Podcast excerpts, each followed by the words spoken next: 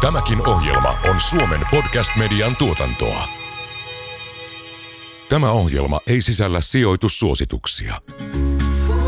Kaisa, jos sä lainaisit mulle pari tonnia, niin paljon sä haluaisit, että mä maksan sitten takasaikana? Eli minkälaista korkoa sä kiskoisit multa?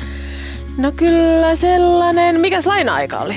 No vaikka puoli vuotta. No kyllä se nyt varmaan semmonen, äh, semmonen Rossan korko voisi olla ihan sopiva. Okei. Okay. Eli 20 euroa? Hmm. Se on vielä ihan ok. Mietityttävätkö raha-asiat? Tiesitkö, ette taatusti ole ainoa? Kuuntelet Taloudellinen mielenrauha podcastin kuudetta kautta.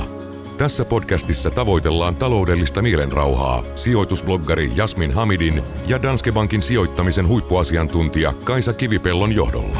Tämän ohjelman tuottaa Danske Bank. Tänään puhutaan koroista ja puhutaan koroista nimenomaan sijoitustuotteena ja tällaistakin sijoittamista on. Siis hirveästi puhutaan asuntosijoittamisesta, hirveästi puhutaan osakesijoittamisesta, mutta korkosijoittaminen, joka niin ikään on yleistä, varsinkin rahastojen kautta, niin se on jotenkin, jotenkin siellä piilossa ja kukaan ei puhu siitä, se ei ole seksikästä. Mm, se on ihan totta. Mutta ehkä tässä jaksossa salkunhoitaja Mikko Komi tekee siitä seksikästä. No en tiedä tekeekö seksikästä, mutta tuota, niin kerrotaan ainakin mistä on kysymys. Just niin, ja houkuttelevaa. Kyllä sillekin on selkeästi, kun semmoinen mahdollisuus on olemassa ja sitä paljon käytetään, niin kyllä sillä on niin kuin osansa. Niin. Mutta me ei vaan tajuta sitä. Ja eikö niin Mikko, että korkomarkkina on paljon suurempi omaisuusluokka kuin osakemarkkina? Kyllä se nyt pitää paikkansa. En osaa ihan numeroita nyt antaa mm. tästä, mutta kyllä se, kyllä se näin on kaikkinensa on merkittävästä niin kuin omaisuusluokasta kysymys. Eli enemmän rahaa on maailmalla sijoitettuna korkosijoituksiin, joukkolainoihin kuin osakkeisiin. Näin se on. Kerro nyt sitten, mitä tämä korkosijoittaminen on. Tämä Kaisa ja mun esimerkki ei välttämättä ihan valaissu vielä tyhjentävästi asiaa. Niin, kysehän on oikeastaan siitä, että rahalla on hinta ja toisilla on rahaa ja tota, niin he ovat sitten valmiita sitä lainaamaan, toisilla sitä on vähemmän ja on tarve sitä johonkin käyttää ja sitten – tarvitaan sitä lainaksi ja sitten siitä maksetaan korko. Siitähän niin kuin on yksinkertaisuudessaan kysymys ja sitten niitä tota niin, toimijoita markkinoilla on sijoittajat, joilla on sitten sitä sijoitettavaa varallisuutta ja tota niin, lainaajia voi olla kaikki lähtien valtioista pankkeihin ja sitten yksittäisiin yrityksiin. Kaikilla on tarpeita saada lisää tota niin, pääomaa, jotta ne voi sitten omaa liiketoimintaansa – tai sitten valtioiden ollessa kyseessä, niin sitten valtion tarpeita tyydyttää.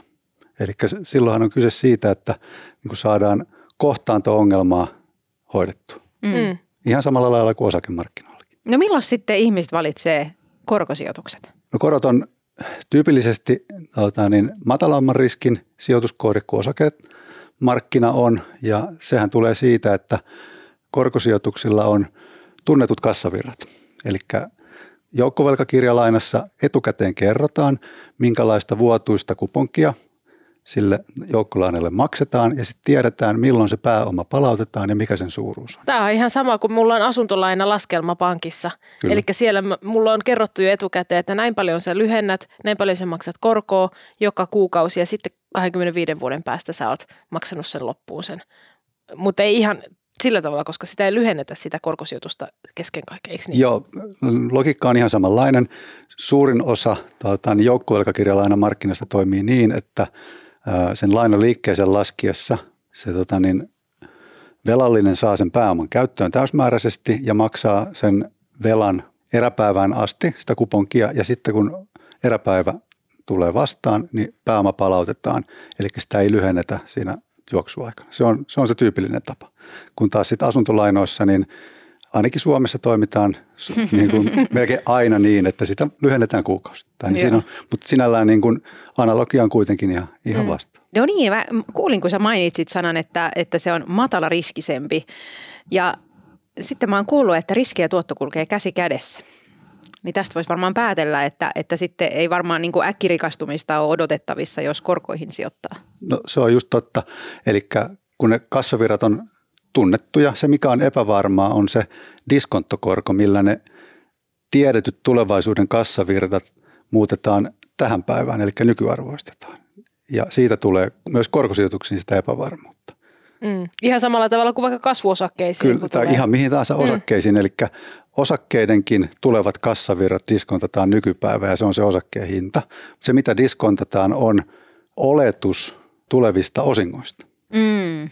Ja siitä joudutaan tekemään siis jonkinlainen oletus, koska se, että yhtiö maksaa osinkoa tänä vuonna vaikka 5 prosenttia tuloksestaan, ei tarkoita, että se tulee tekemään niin tästä maailman tappi. Koska jos se tuloksen tekokyky poistuu, niin silloinhan ei tietenkään osinkoa makseta. Ja silloin sitten vaikutusta niihin tuleviin kassavirtoihin, mitä tällä hetkellä arvioidaan. Mm. Eli periaatteessa niin kuin logiikka on ihan samanlainen, mutta osakkeessa, kun on suurempaa epävarmuutta, niin silloin myöskin se tuottopotentiaali on suurempi. Ja sitten on vielä toinen ero siinä, että jos yritys laskee liikkeelle korkoja ja silloin myöskin sit se osake, tota, niin listattu osake olemassa, niin etuoikeusasemathan menee niin, että ne velat hoidetaan ensin alta pois, jos tulee ongelmia. Mm. Ja se tuo taas sitten korkosijoittajalle sitä suojaa. Just niin. Eli korkosijoittaja ensinnäkin tietää, että kun sä oot sijoittanut vaikka se yrityksen velkakirjaan, niin sä tiedät jo etukäteen, että se tulee olemaan se tietty kuponki tästä sinne juoksuajan loppuun saakka. Kyllä. Ja toinen on se, että jos se yritys menee konkurssiin, niin ne osakkeenomistajat todennäköisesti menettää kaiken sijoitetun pääoman, mutta ne korkosijoittajat on siellä sitten siellä tuota, konkurssipesässä. Jonon kärjessä. Konkurssipesässä just, pilkkomassa just. sitä firmaa, että no myydään tämä ja saadaan rahaa. Kyllä. Hmm. Joo, no tämä sel- selvensi kyllä paljon. Ja varmaan sitten sijoittaja valitsee korkosijoituksia just hajauttamisen takia ja et halua niinku tasapainottaa sitä salkkua, että jos sit liikaa osakkeisia kurssit heilu, eikö niin? No ju, juurikin näin, että jos ääripäitä kärjistää, niin harva suomalainen yksityishenkilö on niin riskiaversiivinen, että kaikkien rahojen, mitä olisi, olisi sijoitusvaraisuutta, pitäisi ehdottomasti olla tilillä. Ja sitten taas toisesta ääripäästä, niin harva meistä on niin ö, tuottohakuinen tai riskinsietokykyinen, että laittaa kaikki osakkeisiin, vaan me ollaan suurin osa ihmisistä jotain sieltä väliltä, jolloin sitten osakkeiden kylkeen on vähintäänkin järkevää, että, että sitä tota, niin riskiä ja tuottoa hajautetaan muihin omaisuusluokkiin ja silloin korkosijoitukset on niin kuin se ensimmäinen luonnollinen tota, vaihtoehto, joka on niin kuin hyvinkin likvidin markkinaopero. Mm. No onko sitten joku markkinatilanne, jolloin korot on erityisen hyvä vaihtoehto tai erityisen huono? Kyllähän se tota, niin, korkomarkkinankin hinnoitteluhan elää ajassa ja nyt jos ollaan huomattu, niin vaikka tämän alkuvuoden aikana niin myöskin korkosijoitusten tuotot on laskenut hyvin voimakkaasti, eli sieltä on, on tullut tappiota, vaikka ne mielletään selvästikin niin kuin matalamman riskin sijoituksiksi. Ja tällä hetkellä niin Miksi se, sieltä on tullut tappiota? Sen takia, koska erityisesti siitä syystä, että inflaatio on ollut niin voimakkaassa nousussa. Ja nyt sitten keskuspankit ovat aika voimakkaasti verbaalisesti ja nyt sitten Yhdysvalloissa jopa ensimmäisen kerran nostaneet ohjauskorkoa sit suitsiakseen hintojen voimakasta nousua ja ylläpitääkseen hintavakautta. Niin tämä on se asia, mikä nyt tällä hetkellä on niin kovastikin pinnalla ja on nostanut sitä yleistä korkotasoa, eli sitä diskonttotekijää. Siis mä... Tää, tässä on nyt ajatussolmu. On, on.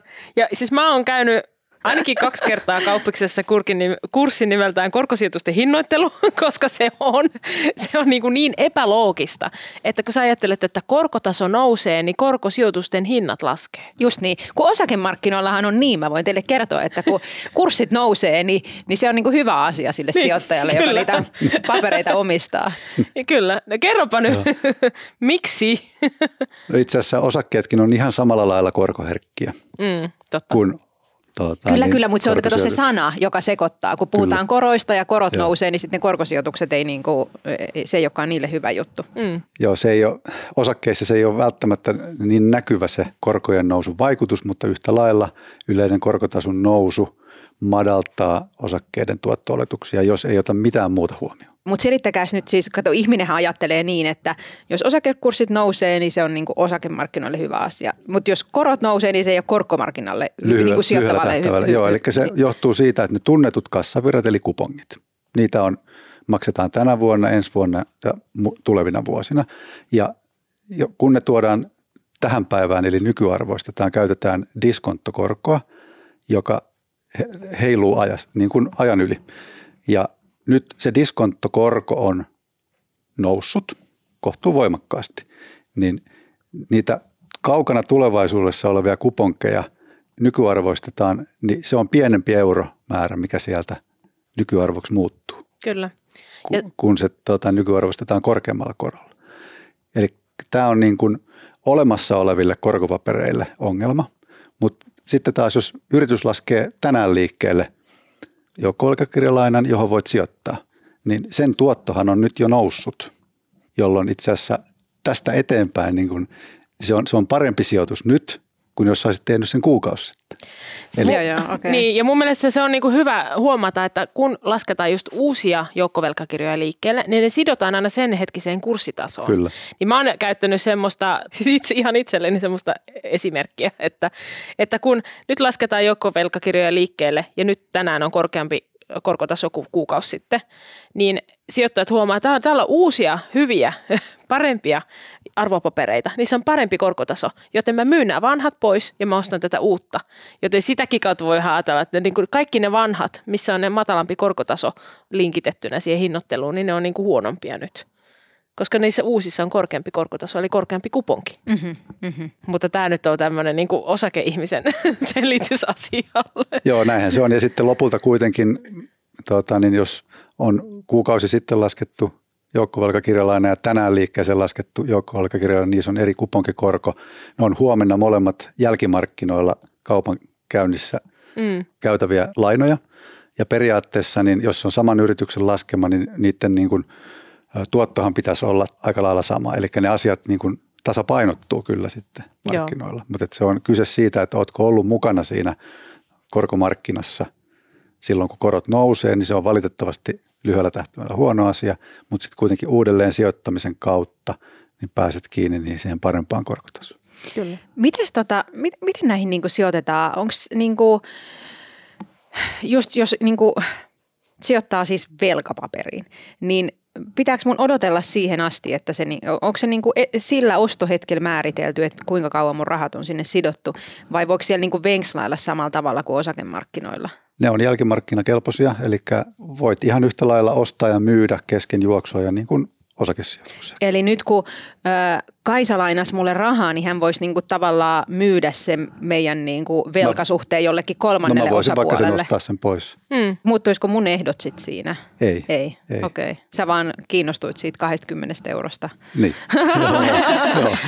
mutta, mutta kerropa, että mikä on minimisijoitussumma keskimäärin eri joukkovelkakirjamarkkinoilla? No vaihtelee hirveästi, puhutaan litterakoosta – Ehkä tuhat euroa voisi olla osassa lainoista pienin kaupankäyntierä, joissain saattaa olla jopa vaikka miljoona euroa. Mm. ja kaikkea siltä väliltä, jolloin korkomarkkina on niin enemmän tukkumarkkina kaltainen, eli instituutiosijoittajien pelikenttä edelleen ja on sitä ollut aiemminkin. Ja sitten yksityissijoittajalle se markkinoille niin kuin pääsy on kaikkein yksinkertaisinta ja että sen tekee tuota rahastojen kautta. Koska jos miettii vaikka tuhannenkin euron litteroita, jos ostaa ja kuitenkin samalla lailla kuin osakesalkku pitäisi olla hajautettu, niin yhtä lailla se korkosijoitussalkku pitäisi olla hajautettu. Niin silloin äkkiä tulee niin kuin omat pääomat vastaan, että sä ylipäätään pystyt tekemään mm. hajautetun salkun. Ja silloin, jos vaikka haluaisit kymppitonnin laittaa korkosijoituksiin, niin yhteen rahastoon, kahteen rahastoon se hoituu jouhevasti, mutta sillä kymppitonnilla ei välttämättä kovin montaa eri joukkolainaa saa ostettua, jolloin sitten, jos, jos ei sitä hajautusta tee, niin silloin hän altistaa itselleen merkittävälle niin kuin konkurssi todennäköisyydelle, jos ne valitut yhtiöt sitten meneekin nurin. Niin ja näissä korkomarkkinassa on, niin kuin, tämä ei ole vain yksi semmoinen monoliitti, että siellähän on, haluatko kertoa, minkälaisia erilaisia lainoja on olemassa? Niin kuin vähän yksityiskohtaisempia, että on niitä yrityslainoja ja valtiolainoja, mutta mit, mitkä ne pääasialliset markkinat on? Ja sittenhän vielä se juoksuaika on erilainen, että on niitä lyhy, lyhyttä korkoa ja pitkää korkoa. Joo, no ehkä markkina voisi niin kuin jakaa kahteen kategoriaan, että valtion liikkeeseen laskemia lainoja ja sitten on yritysten liikkeeseen laskemia lainoja. Ja valtionlainat voi ajatella niin, että on meille – suomalaisina, kun ollaan euroissa, niin on ehkä helpointa mieltää euroalueen valtioiden liikkeeseen laskemat lainat. Mm. Ja niiden se diskonttokorkotekijä, eli niin kuin vallitseva korkotaso on nyt, kun me ollaan samalla valuutta-alueella, niin se on yhteinen. Jokaisella maalla on sitten pieni oma niin kuin valtioon kohdistuva riskimarginaali siihen päälle. Ja sama logiikka toimii myöskin yrityksien osalta. Ja yrityksiähän me tiedetään, että on hyvälaatuisia, huonolaatuisia, joillakin on tota niin, lihava kassa, niillä on, tota, ja, ja business luistaa hyvin, ne tekee paljon tulosta, niin ne nähdään matalan riskin yrityksinä, jos ne hakee markkinoilta joukkolainalla rahaa. Mm, ja jolla, usein rahaston nimessä voi olla lukea investment grade. No joo, kyllä joo. se on se englanninkielinen termi sille, että ne ylipäätään, että ne yritykset on hakenut ulkopuolisen luottoluokituksen ja se on sitten arvioitu, että se on hyvä. Mm. Ja ne, tietenkin maksaa sitten siitä rahasta matalampaa hintaa. Sitten on olemassa niitä yrityksiä, joiden taloudellinen tilanne on vähän haastavampi, mutta ei tarkoita, että ne on lähellä konkurssia, mutta ne tota, niin, ajaa vähän, vähän niin kuin tiukemmin sitä bisnestä. Ja, ja tota, niin saattaa olla haasteita, ne voi olla hyvinkin kasvussa kiinni, mutta vielä ei ehkä niin kuin tulosta synny välttämättä samalla lailla. Niin puhutaan tota, niin korkeariskin yrityslainoista, joku voi sanoa, että puhutaan roskalainoista, englanniksi käytetään termiä high yield, mm. ja tota, niin niiden luottoluokitukset, jos sellainen yrityksellä löytyy, niin on matala ja sitten ne maksaa sen takia niin sit korkeampaa hintaa siitä rahasta. Ja, ja silloin niin... sijoittajalle tuottopotentiaalikin on ko- kovempi, mutta yhtä lailla se todennäköisyys, että se yritys menee nurin tai konkurssiin, joutuu maksuhäiriöön, niin kasvaa, jolloin sen pääoman palautuksen todennäköisyys on pienempi. Ja ihan sama asiahan on sitten niin kuin meillä asuntovelallisilla, että toisilla se marginaali on korkeampi ja toisilla pienempi. Juuri Vähän riippuen siitä vaikka, että miten mm. vakaa työpaikka on ja minkälaiset säästöt on. Justiinsa näin. Mm. Ja että mikä se on se kiinteistön tai tuota, niin osakehuoneiston niin kuin vakuusarvo. Kyllä. Ja nähdäänkö se, että se on niin kuin rahaksi muutettavissa pankin toimesta. Niin kaikki Kyllä. nämä vaikuttaa. Kyllä. Ja ihan samoista asioista niin korkosijoitusten kanssa niin yleisestikin puhutaan. Niin just, joo. Tuossa mainitsitkin, että keskuspankkien koronnostopuheet tai, tai koronnostot vaikuttaa sitten heikentävästi näihin korkosijoitusten tuottoihin. Miten sitten muuten niin tämmöiset markkinamyllerrykset, että jos nyt ajatellaan koronaepidemiaa tai sotaa, niin nehän aiheuttaa epävarmuutta ja epävarmuus on myrkkyä osakemarkkinoilla ja silloinhan usein kurssit laskee. Miten sitten korkosijoitusten laita? Meneekö ne samalla tavalla? No riippuu vähän, että mistä korkosijoituksista puhutaan. Että tyypillisesti valtiolainasijoitukset on niitä kaikkein niin kuin matalimman riskin korkosijoituksia ja ne toimii, puhutaan turvasatamasta silloin, jos jotain niin kuin ikävää markkinoilla tapahtuu ja tyypillisesti niin osakkeita myydään kriisin keskellä ja sitten siirretään rahaa niin turvaan korkomarkkinoille ja erityisesti valtionlainoihin. Ja silloin niiden valtionlainojen realisoituva tuotto todennäköisesti nousee.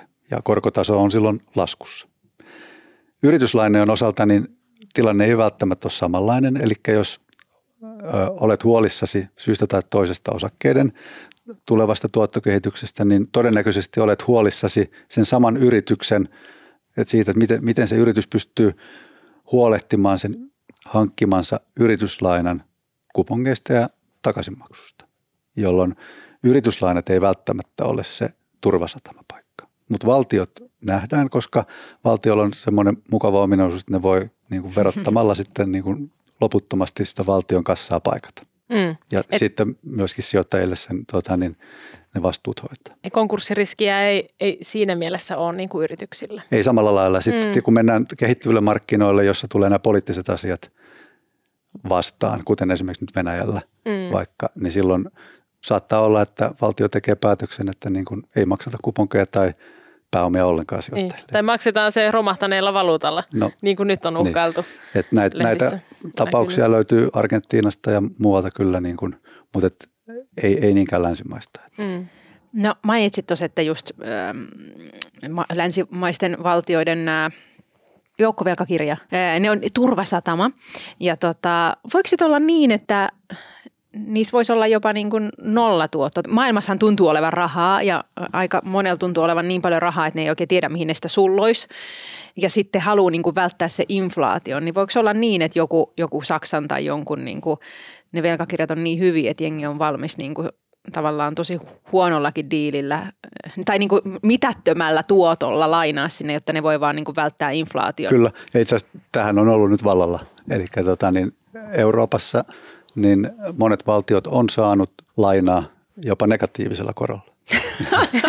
Eli se on vähän niin kuin sama, että pankki maksaisi mulle siitä ilosta, että ne lainaa mulle rahaa asuntoa varten. Kyllä, ainoa vaan, että niissä sopimuksissa on sit niin, että se, tota, niin se korko on tota, niin minimissään nolla. Niin, Eli voi olla, että saat korotta vaan lyhennettyä lainaa, ja tota, niin sit jos jossain vaiheessa ohjauskorko nousee, niin sitten joudut maksamaan pientä kyllä, korkoakin kyllä. kuukausittain. Mut, Mut siis toi, perustuuko se siis siihen, että sit se on kuitenkin parempi diili kuin se inflaation niin kuin vastaanottaminen siellä tilillä, vai, vai mihin se perustuu? Äh, joo, sijoittajahan miettii aina vaihtoehtoiskustannuksia. Ja jos johonkin rahat pitää laittaa, niin elettiin pitkään tässä ihan vaikka vielä viime vuonnakin aikaa, että Euroopassakin keskuspankki oli laskenut talletuskoron negatiiviseksi, josta seurasi se, että tilikorot on negatiivisia erityisesti yritysasiakkaille, ei, ei niinkään Suomessa vielä mm, henkilöasiakkaille. Niin just. Ja sitten siitä niin kuin yleinen korkotaso laski hyvin voimakkaasti, jopa negatiiviseksi, myöskin pidemmissä juoksuajoissa. Ja ääriesimerkki oli se, että Suomen valtiokin on saanut joukkovelkakirjalla lainaa negatiivisella korolla. Eli sijoittajat on ollut tota, niin, halukkaita sijoittamaan mm. siihen. Jonnekin ne rahat on laitettava. Mm. Joo, niin. tämä on jatkuva ongelma, että johonkin ne rahat pitää laittaa vaikka tappiolla, että sitten niin. vaan niin kuin on niin paljon, Joo, ei se mahu niin tilille. Pitkässä juoksussa tietenkään ole kestävä tilanne, että meillä on negatiivinen korkotaso. Kuitenkin talous kasvaa, mm. meillä on inflaatiota, siis ei inflaatio ei ole negatiivista, se on positiivista. Se on ollut matalaa nyt tietysti selvästi nousussa. Ja kun on reaalista talouskasvua, niin kyllähän historiassa ja kaikki oppikirjat niin kuin pois lukien nyt viimeiset kymmenen vuotta, niin on aina opettanut, että tuota, niin yleisen, yleisen korkotason semmoinen peukalosääntö on se, että se on reaalikorko plus inflaatioodotukset. Ja nyt tämä linkki on jossain määrin ollut rikki – kun keskuspankit on omalla toiminnallaan pyrkinyt stimuloimaan taloutta, jotta saataisiin enemmän kasvua ja saataisiin edes vähän sitä inflaatiota nousemaan. Ja ehkä keskuspankit on tehnyt, voisi ajatella ehkä vähän jopa liikaa, kun sen takia, kun finanssipolitiikan puolella ei ole tehty erityisesti isoja liikkeitä. Mm. Niin se kaikki elvytys on nyt tapahtunut niin kuin rahapolitiikan kanavien kautta, joka on johtanut sitten tähän niin kuin poikkeuksellisen matalaan korkoympäristöön. Eli kun jotkut on ollut huolissaan siitä, että Suomi ottaa liikaa lainaa, niin tässä voisi niin kuin joku oman elämänsä, elämänsä sijoitusasiantuntija olla sitä mieltä, että olisi pitänyt ottaa vaan enemmän lainaa. Mitä enemmän ottaa, niin sitä parempi diili ja sitten niin. vaan sijoittaa ne johonkin. Ja sepä, sepä. Joo, se toi on niin kauan totta, kun se käytetään johonkin tuottavaan toimintaan. Eli jos on syömä, menee syömävelkaan – niin sittenhän se ei ole hyvä asia. Mm, joo, eli, joo. eli sillä pitäisi niin kuin, jos sillä edesautetaan ja muodostetaan niin kuin tulevan kasvun mm. eväitä, niin silloin, silloin se on mm. varmastikin ihan perusteltu. No, jos mietitään semmoista, niin kuin, nythän meillä on ollut aika epätavallinen hetki tässä korkosijoitusten osalta myös, kun tämä inflaatio on noussut niin korkeaksi, sitten meillä on keskuspankit on nyt äkkiä kääntynyt siitä niin kuin elvyttämisestä kiristämiseen, mutta tyypillisestihän se menee niin, eikö niin, että meillä on talouskasvua, inflaatio vähän nousee, osakkeet nousee ja sitten jossain vaiheessa keskuspankki sanoo, että nyt ollaan li- on liikaa inflaatiota ja ne rupeaa sitten tuota nostamaan korkoa. Silloin korkosijoitusten hinnat laskee. Kunnes alkaa näyttää siltä, että nyt tämä inflaatiotilanne on rauhoittunut ää, ja kasvunäkymä heikkenee, joten aletaan laskemaan sitä korkoa, ohjauskorkoa jolloin sitten korkosijoitusten hinnat nousee ja silloin justiin monesti ollaan siellä niin kuin taantumassa ja osakkeiden kurssit on laskenut. Eli ne korkosijoitukset on tarjonnut sitä tuottoa silloin, kun osakekurssit on laskenut, eikö niin? Joo, ja nimenomaan salkun rakentamisen näkökulmasta, että on useita tuoton lähteitä, jotka ei korreloi täysimääräisesti keskenään, eli ne tuotot muodostuu ajallisesti eri aikaan. Mm. Niin silloin me puhutaan sitten hajauttamisesta ja se on juurikin sitä viisautta, mitä sijoittajan kannattaisi niin kuin omaan salkkuunsa rakentaa. Et kun me harva meistä kestää sitä täysmääräisesti osakemarkkinoiden heiluntaa, vaan kyllä se harmittaa aika paljon ja saattaa johtaa niin kuin hätiköityihin sijoituspäätöksiin kurssien laskiessa, niin silloin, jos siellä on niitä tasaisemmin kehittyviä korkosijoituksia tai jotain muuta, siihen vielä kylkeen, niin silloin se salkku kokonaisuudessaan on varmastikin niin kuin turvallisempi ja kuitenkin kun se riskitaso asetetaan oikein, niin se on ihan niin kuin vartioitettava vaihtoehto mm. tai niin kuin hyvä juttu. Se Mut, voi olla hankala itse, itse tota, niin osata, osata rakentaa, jolloin siihen varmaan kannattaa jotain sit niin kuin pankin henkilökunnalta pyytää apua, että mikä, mikä olisi niin kuin mulle paras ratkaisu. Onko mm. tuohon olemassa mitään nyrkkisääntöä, että paljon pitäisi olla niin koroissa ja paljon osakkeissa, niin kuin 50-50? No se on aika tyypillinen, mutta keskimäärin, tota, niin jos instituutioita vaikka mietitään Suomessa, niin osakepainot on selvästikin matalampia. Ja tota, niin yksityissijoittajilla saattaa olla sitten enemmän osakepainotteisia salkkuja, mutta ei ole niin kuin, se on hyvin henkilökohtainen asia, mm. että et mitkä ne on ne omat tavoitteet, ja mistä on tulossa ja mitä varten niin sitä sijoitustoimintaa tehdään. Et ei voi niin kuin suoraan sanoa, että jo, tämä on niin kuin ainoa oikea tapa, vaan pitää niin kuin käydä se keskustelu läpi ja sieltä sitten löytyy se itselle sopiva kombinaatio niistä eri omaisuuksista. Mutta onhan se vanha nyrkisääntö. Eli eikö se ole se 100 minus ikä? Eli jos sä oot, tuota, jos sä oot 10-vuotias, niin osakepaino pitäisi olla 100 miinus ikä, eli 90 prosenttia. Ja korkopaino 10 prosenttia ja sitten mitä vanhempi sä oot 50, siellä se on se 50-50. Mutta tosiaan sehän niin paljon riippuu siitä, että milloin niitä rahoja oikeasti haluaa käyttää. Mutta tämähän on tämmöistä puhetta, mitä ei ole niinku kuultu moneen vuoteen. Että tämä on ollut tällaista viime vuodet just tämän matalan korkotason takia tällaista, niin kuin, että korkosijoitukset pyh. Just niin. Ja tämä on niin osakesijoittaminen rullaa. Niin mikä sulla on niin kuin näkemys siihen, että tuleeko uudestaan tämmöistä maltillisempaa ajattelua sijoittamiseen? Uskon, että tota, niin se varmaan se nostaa uudelleen pintaa ja tota, niin varmastikin se tapahtuu jonkun kriisin kautta. Et saattaa olla, toivon, että ei isossa mittakaavassa, mutta viime vuosien aikana niin väittäisin, että monella sijoittajalla se oman salkun riskitaso on vähän niin kuin hivuttautunut ylöspäin, joko mm-hmm. huomaamatta tai, tai tarkoituksella, mutta joka tapauksessa. Ja jos tulee joku merkittävä kriisi, jota nyt itse asiassa ainakaan vielä tämä Ukrainan sota nyt ei osakemarkkinoidenkaan liikkeiden valossa sitä ole, se voi tietenkin semmoiseksi muuttua, tai joku toinen kriisi, jossa niin kuin osakkeiden kurssit tippuu niin kuin merkittävästi enemmän, niin sitä kautta varmasti tämä, tota, niin jokainen joutuu niin kuin happotestaamaan sen oman, oman salkkunsa niin kuin järkevyyden. Mm. Kyllä. Joo, kyllähän se on näin, että viime vuosina tuotot osakemarkkinoilla on ollut niin hurjia, että ei ole kyllä paljon niin kuin korot mielessä meikäläisellä pyörinyt, siis korkosijoitukset, että mm. pyh vaan. Mutta, mutta se on just näin, että, että sitä äh, pitäisi muistutella, että tämä tilanne ei ole ikuinen. Niinpä. Että korot vaan, ei osakkeet vaan hamaan tappii, vaan niin kuin niin. nousee jyrkästi. Ja, ja sehän on niin kuin hyvä hahmottaa, että, että se korko, jos, jos siellä omassa sijoitussalkussa on myös vaikka jotain korkorahastoa osakkeiden lisäksi, niin sehän tarkoittaa, että niitä hyvinä vuosina se sun tuotto jää niistä sataprosenttisista korko, ö, osakesijoituksista. No näin se on ja, ja musta tuntuu, että joskus mä oon nähnyt jossain lehdessäkin rahastovertailua, voisiko se olla jossain somekeskustelua, että verrattu niin kuin yhdistelmärahastoa, mikä yhdistää osakkeita ja korkoa – osakerahastoon ja katsottu, että miksi sä tuohon sijoittaisit, kun siinä on niin huono tuotto mm. siinä yhdistelmärahastossa, niin. missä on niitä korkoja. Että se tuotto ja riski konkretisoituu tässä, että jos sä otat sen matalampi riskisen vaihtoehdon, missä on mukana korkosijoituksia, niin sä joudut niin kuin hyväksymään sen, että sun tuotto hyvinä vuosina jää huonommaksi kuin osakkeilla, mutta sitten huonona vuosina myöskin se sun tuotto ei laske niin paljon kuin sitten sataprosenttisen osakesalku. Just niin. Joo. Näin se on. Ja tuota, niin, harva meistä osaa ammattilaisistakaan. niin, niin tämä on se, mitä sä teet niin, työksessä. niin, niin, tuota, niin en, en, todellakaan väitä, että minä tai kukaan mun kollegoista niin kuin osaa tehdä täysin oikea-aikaisia sijoituspäätöksiä. Mm. Semmoisia ihmisiä on niin kuin hyvin vähän, jos, jos ketään.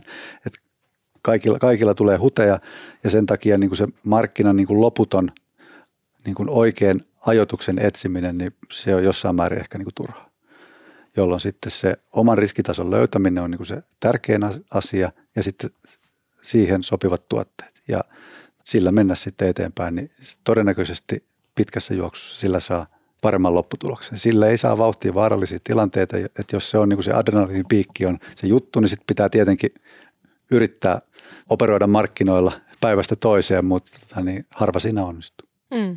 Ja tietenkin onnistuessaan niin ne tuotot on sitten satumaisia, mutta tota, se on ehkä enemmän niin kuin spekulatiivista toimintaa kuin sitten pitkäjänteistä sijoittamista, jota mä kuitenkin sitten edustan. Mm. Niinpä. Et haluatko sinne vuoristorataa vai possujunaa? Jos se on riski, että vuoristoradasta voi tippua Just matkan niin. varrella. Joo, helppo valinta. Possujuna tietenkin. Mutta kyllä kun me ollaan Jasmin sulle edellisenä kausina myyty tätä rahastosijoittamista, kun sä oot niin. osakepoimia, niin nyt tämä on se seuraava niin. etappi. Ikinä, siis miten ikinä ei ole hyvä. Nyt mä vihdoin sijoitan sekä rahastoihin että osakkeisiin, niin nyt sekään ei kelpaa, vaan pitää vielä korot ottaa mukaan. Ai ai. Tämä on vähän sama kuin, kuin jos seuraa niin kuin talouskeskustelua, niin ekonomistit tai, tai muut talousasiantuntijat, niin ne on vähän niin kuin aina on joku, aina on joku huoli. Ikinä ei ole sitä täydellistä tilanne. Aina on niin kuin, että on liian pieni inflaatio, no se onkin liian iso ja se on toisa, on niin kuin... toisaalta, toisaalta, toisella kädellä, mutta toisaalta kädellä. Ne on niin kaksikätisiä ekonomisteja joka paikassa. Ikinä ei ole vaan, että no nyt menee hyvin ja eiköhän tämä ollut tässä. Niinpä. Joo, mutta kieltämättä näin se on, että, että on ollut viime aikoina aika helppo ummistaa silmät tälle kor- korkosijoituksille. Et eihän tietenkään ole kiinnostanut meikäläistä. Mm. Ja varmaan mone, montaa muutakaan, mutta kyllä sä niin kuin hyvin puhuit sen puolesta. Et, tai tämä keskustelu auttoi ymmärtämään sen, että et, et miten, miten tärkeää se monipuolisen salkun kokoaminen on. Niinpä. No nyt jokainen miettimään siellä sitä omaa risti, riskinsietokykyä ja sitä, että olisiko siitä hyötyä omaan sijoitussalkkuun, että siellä olisi myös korkosijoituksia vai haluatko vetää, vetää täysillä kovaa ylämäkiä ja vauhilla myös alamäkiä? Just niin. Kiitos paljon vierailuista Mikko Komi. Kiitos. Kuuntelit taloudellinen mielenrauha podcastin kuudetta kautta. Ohjelman tuotti Danske Bank. Kiitos kuuntelusta. Jos pidit tästä ohjelmasta – Muista seurata podcastia Spotifyssa tai tilaa ja arvostele Apple Podcastissa, niin muutkin löytävät ohjelman pariin.